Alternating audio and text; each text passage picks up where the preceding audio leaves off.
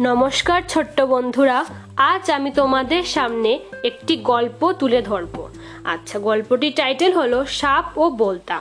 একদা এক বলতা এক সাপের মাথার ওপর বসে অনবরত তাকে হুল ফোটাচ্ছিল। যন্ত্রণায় অস্থির হয়ে সাপটা কেবলই ভাবছিল, কি করে প্রতিশোধ নেওয়া যায়? কামড়াতে তো একে পাচ্ছি না।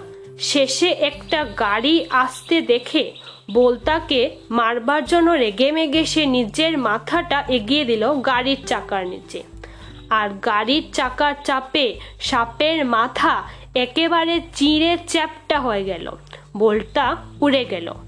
তো এই গল্পে তোমাদের একটি উপদেশ দিচ্ছি, সেটা হলো, ক্রোধ ক্রোধে বুদ্ধিভ্রম হয়।